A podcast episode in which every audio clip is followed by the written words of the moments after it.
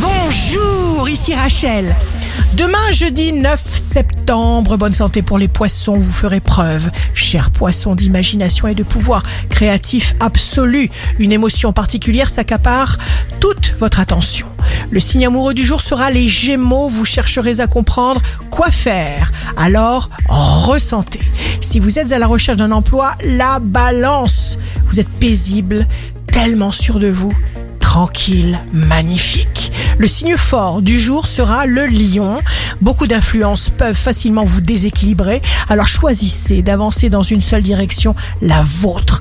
Défendez-la, toute griffe dehors. Ici Rachel, rendez-vous demain dès 6h dans Scoop Matin sur Radio Scoop pour notre horoscope. On se quitte avec le Love Astro de ce soir mercredi 8 septembre avec la Vierge.